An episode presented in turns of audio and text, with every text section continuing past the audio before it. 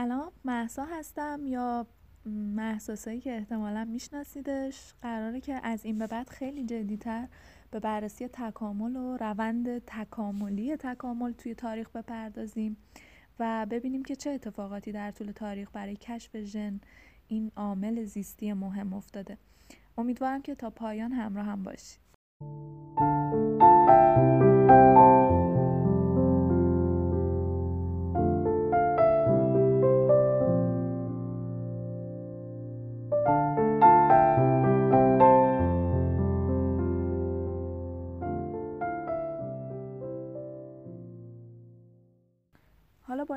مقدمه و پیشورزی که می‌دونیم توی ذهن داروین داره چیا میگذره بریم وارد یکی از مهمترین بخشهای زندگی داروین بشیم. سال 1831 یعنی دقیقا بعد از فارغ تحصیل شدن داروین استادش جان هلزون نامه ای رو برای داروین می نویسه و توی اون نامه دعوتش می‌کنه تا توی سفر اکتشافی خودش به آمریکای جنوبی که گویا هدف این سفر هم نقشه برداری از نیمکره جنوبی بود کنارش باشه. چون هیئت اعزامی نیاز به یک دانش پژوه داشت که بتونه نمونه ها و گونه های گیاهی و جانوری رو براشون جمع وری کنه. تا اون زمان هم که داروین حتی یک مقاله علمی هم ازش به چاپ نرسیده بود خودش رو برای همراهی توی این سفر مشتاق دید و ازش استقبال کرد. به قول خودش هم نه به عنوان یک طبیعت شناس برجسته بلکه بیشتر به عنوان یک کارآموز علمی و شخصی واجد شرایط لازم و کافی برای گردآوری مشاهده و یادداشت هر چه که ارزش یادداشت کردن داشت. این جمله یعنی همه مطالبی که ما بعدها توی کتاب تاریخ طبیعی داروین می‌خونیم. خلاصه روز موعود فرا رسید روز 27 دسامبر 1831 کشتی HMS بیگل با 73 سرنشین خودش لنگرش را از آب بیرون کشید و آروم آروم در جهت جنوب به مقصد جزیره تنریف حرکت کرد.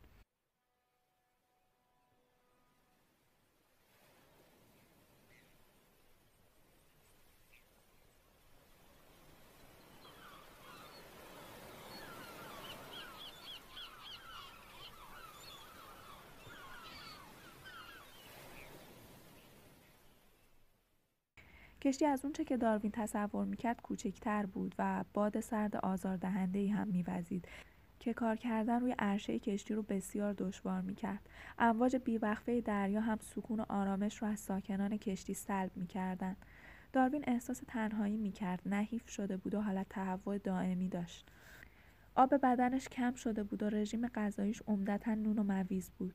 اما توی همون حال وخیم هم داروین اولین خاطراتش رو توی دفترش ثبت می‌کرد. داروین توی اون اوضاع سعی می‌کرد با کتابهایی که کنار تختش بود روزهای سخت خودش رو سپری کنه. یکی از این کتاب ها کتاب اصول زمین شناسی چارلز لایل بود. نوشته های لایل تاثیر عمیقی رو روی داروین گذاشت. استدلال لایل در اون زمانی استدلال جسورانه بود یه جورایی میشه گفت تکامل در حوزه زمین شناسی بود معتقد بود ساختارهای پیچیده زمین حاصل کار میلیون ها سال فرایند کند طبیعی مثل فرسایش، رسوب و نشت لایه های زمین بودن و دست الهی توشون هیچ نقشی نداشته. که اتفاقا جسورانه تر روایت کتاب مقدس رو در رابطه با وقوع سیلی سهمگین و بنیانکن رد می کرد و معتقد بود که به جای یک سیل میلیون ها سیل و اون هم در طول صدها میلیون سال در زمین جاری بودند و جالبتر اینکه معتقد بود شکل کروی زمین نه یک انتخاب از سوی خالق مطلق بلکه بر اثر تحولات تدریجی بیشماری از دیرباز رخ داده و اتفاقا هنوز هم در حال رخ دادنه. دقت کنیم که این خود تعریف تکامله در واقع تغییرات تدریجی که اتفاق میافتن و یهو توی بازه زمانی بزرگ می‌بینی. اگه همین مسیر رو به عقب برگردی چیزی که امروز می‌بینی کاملا متفاوت با گذشته خودشه. این افکار و این ایده برای داروین هیجان انگیز بود. مدام ذهنش رو درگیر می‌کرد و نگاهی عمیق بهش می‌داد. داروین با همون حال بعد سوار بر کشتی بیگل از خط استوا هم عبور کرد و وارد نیمکره جنوبی شد. حالا جهت باد تغییر کرده. در نتیجه جهت موجهای دریا هم تغییر کرده و اینجا دنیای تازه‌ای پیش روی داروین جوان ما قرار گرفته. همونطور که استادان و پیشکسوتان داروین هم پیش بینی کرده بودند داروین نمونه بردار و مشاهدهگر کم نظیری از آب در اومد. داروین از هر فرصتی برای پیاده شدن از کشتی استفاده می کرد و ساعتها در ساحل شهرهای مختلف در جنگلهای انبوه بارانی به فراز های مرتفع به گردآوری اسکلت جانداران، گیاهان متنوع، حتی پوسته درختان، سنگریزه ها و انواع صدف ها مشغول می شد. همچین دقتی، همچین کنجکاوی مگه می‌شد نتیجه نده؟ یه جایی ناخدا دیگه صداش در اومد که کشتی و کردی آشغال دونی اما خب موضوع خیلی جدی نشد و داروین به کارش ادامه داد سرزمینی که داروین بهش قدم گذاشته بود چیزی بیش از نمونه های معمولی پیش پا افتاده بهش عرضه می کرد. از جمله فسیل های بسیار قدیمی که به داروین این امکان رو می‌داد راجع به گذشته هم فکر کنه. اون روی عرشه کشتی بیگلی موزه آناتومی تطبیقی رو به نمایش گذاشت که روند تکاملی جانداران رو به خط می کرد. اما اون روزها هنوز کلمه‌ای به نام تکامل وجود نداشت. روزها همینطور میگذشتن و داروین هم همچنان مشغول ماجراجوییهاش بود. در ماه سپتامبر 1832 در حالی که داروین مشغول اکتشاف صخره‌های خاکستری و خلیج خاک روسی پایین دست بود، به یک گورستان حیرت انگیز طبیعی برخورد کرد. استخونهایی از پستانداران عظیم و منقرض شده که در گوش و کنار این گورستان پراکنده شده بودند منظره که نفس رو در سینه داروین حبس کرد. اون یکی از فسیل ها رو که گویا فک یه حیوان بود برداشت و یه هفته بعد دوباره باز به اون مکان برگشت. این بار یه جمجمه که روی یه سنگ کوارتز شکل گرفته بود و همراه خودش برد. جمجمه متعلق به نوعی مگاسریوم بود. ماموتی بومی در آمریکای جنوبی. مطمئنا هم نمی‌دونید که مگاسریوم چیه چون این جاندار در زمان داروین هم حتی منقرض شده بود. و خود داروین هم فقط فسیلش رو دید نه خودش رو. اما امروز از روی فسیل هاش عکسایی رو ازش بازسازی کردن که حتما براتون توی قسمت توضیحات پادکست قرار میدم. در طول همون ماه داروین بارها به اون گورستان رفت و هر بار هم استخونهای بیشتری رو پیدا کرد. اون لای سنگریزه ها و تخت سنگ ها رو جستجو می‌کرد تا بتونه یافته های بیشتری رو به دست بیاره. حتی داروین یه بار هم برای خرید یه تیکه از جمجمه یه حیوان منقرض شده کلی پول به یه کشاورز بومی داد داروین توی دفترش اینطور نوشت اقبال عجیبی در کشف این موجودات به من رو کرده. بعضی از این پستانداران قولاسا و خیلی از اونها جدید هستند طی روزها هفته های بعد شانس همچنان با داروین یار بود.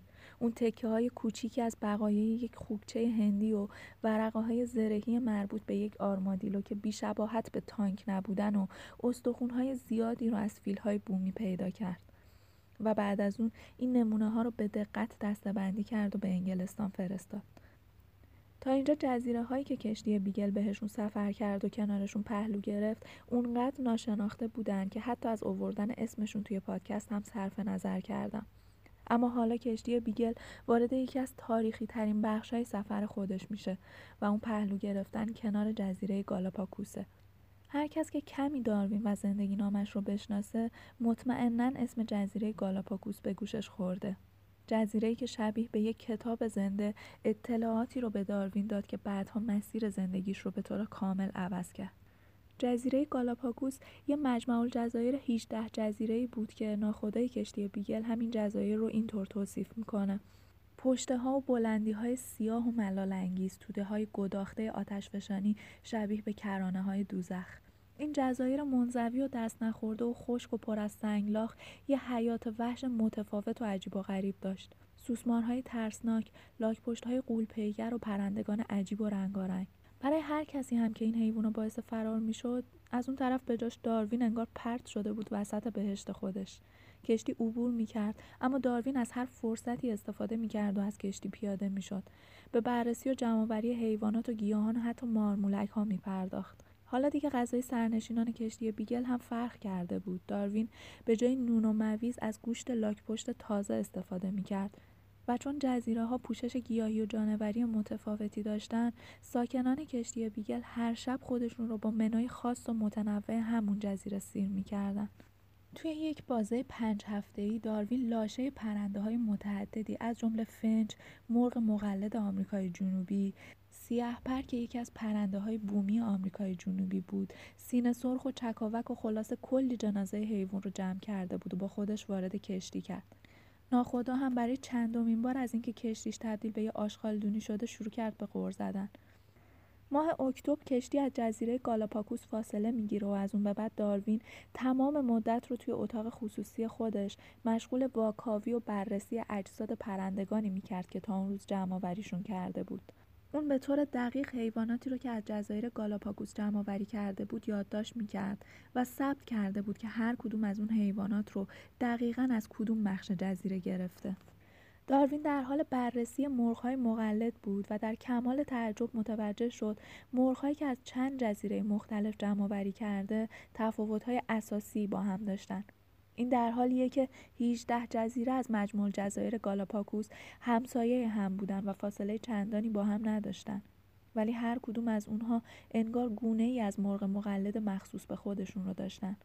روزی در حالتی شتاب زده و بدون نقشه قبلی داروین یادداشتی رو توی دفترش نوشت که در واقع یکی از مهمترین جملاتش در طول حیات خودش بود.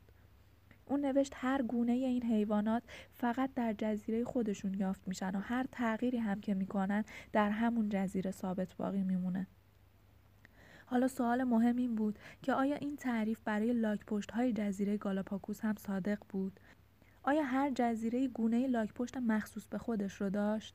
روزی که داروین دست به کار شد تا به این سوال جواب بده و حالا دقیق گونه لاک پشت ها رو مورد بررسی قرار بده کار از کار گذشته بود چون آشپز کشتی بیگل تمام نمونه ها رو سرخ کرده بود و به طرز با سلیقه روی میز ناهار برای همسفران کشتی بیگل چیده بود. آخر داستان کشتی بیگل وقتی بعد از پنج سال داروین به انگلستان برگشت در بین تاریخ شناسان طبیعی به شخصیتی نامدار تبدیل شده بود. مجموع فسیل هایی که داروین از سفر با خودش آورده بود دونه دونه از جعبه ها بیرون اومدن و به نمایش گذاشته شدن و کم کم وارد چرخه نگهداری و کاتالوگ کردن و دستبندی شدن. این مجموعه اونقدر متنوع بود که باش می‌شد یه موزه راه انداخت. توجه خیلی به این موزه جذاب جلب شد اما فکر داروین جای دیگه ای بود. اون به جزئیات توجهی نمی‌کرد و در جستجوی آناتومی عمیقتر و حقایق بزرگتری نسبت به طبقه بندی و نامگذاری کردن این مجموعه بود. سوال مندل تو سر داروین هم میچرخید و خواب رو از چشماش گرفته بود. اون سوال این بود که چرا جانداران به این شکل سازمان پیدا کردن؟ وقتی مجموعه داروین با کمک لایل در حال بررسی بود، نکته مهمی توجهش رو جلب کرد. عمده فسیل ها مربوط به جانوران عظیم الجثه و منقرض شده ای بودن که حالا جاشون رو به جانوران کوچکتر ولی مشابه خودشون داده بودن. آرمادیلوهای قول پیکری که سالها توی اون جزیره پرسه می‌زدن حالا جاشون رو به آرمادیلوهای کوچیکتری داده بودن. استخوان پای تنومندی که داروین از یکی از جزیره ها از خاک بیرون کشیده بود متعلق به نوعی شطور بیکوهان یا همون لاما بود که هم اندازه فیل بود و منقرض شده بود اما نوع کوچیکتر اون همین امروز هم توی آمریکای جنوبی پیدا میشه. نقاش و پوستدارای مشهور اون زمان به نام جان گولد هم روی مجموعه داروین کار می‌کرد.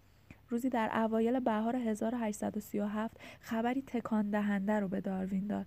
اون گفت مجموعه پرنده هایی مثل چکاوک و سینه سرخ و فنچ یا به طور کلی همون سیزده گونه ای که داروین همشون رو متعلق به خانواده های مختلفی تشخیص داده بود در واقع همشون متعلق به یه خانواده هستن.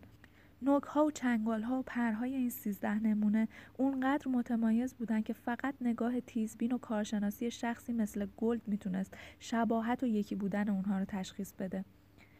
انگار هر پرنده بر اساس مواد غذایی در دسترسش توی هر کدوم از جزایر ویژگی های مناسب با اون جزیره رو پیدا کرده بود و این در حالیه که تمام این پرنده ها در واقع یک گونه یکسان بودن. اما انگار هر کدومشون بارکد مخصوص جزیره خودشون رو داشتن. اون جزیره که گلهای زیادی داشت و تو شهد گل فراوون بود پرنده هاش نوکهای درازتری داشتن تا اون رو داخل گل ببرن و از شهدش استفاده کنن.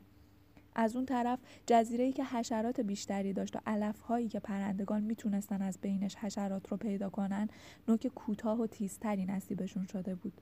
داروین شگفت زده از این اطلاعات فکر می‌کرد که چطور باید این داده ها رو با هم ادغام کنه و آروم آروم داشت درقه های یه نظریه تازه تو سرش شکل می‌گرفت. نظریه‌ای که تا اون روز هیچ زیست شناسی حتی جرأت نکرده بود که به زبون بیارتش. آیا ممکن بود همه این سیزده گونه پرنده از خانواده فنج بوده باشن و جدی مشترک داشته باشن؟ آیا ممکن بود آرمادیلوی کوچیک امروز از تیره همون آرمادیلوی قولپیکر بوده باشه؟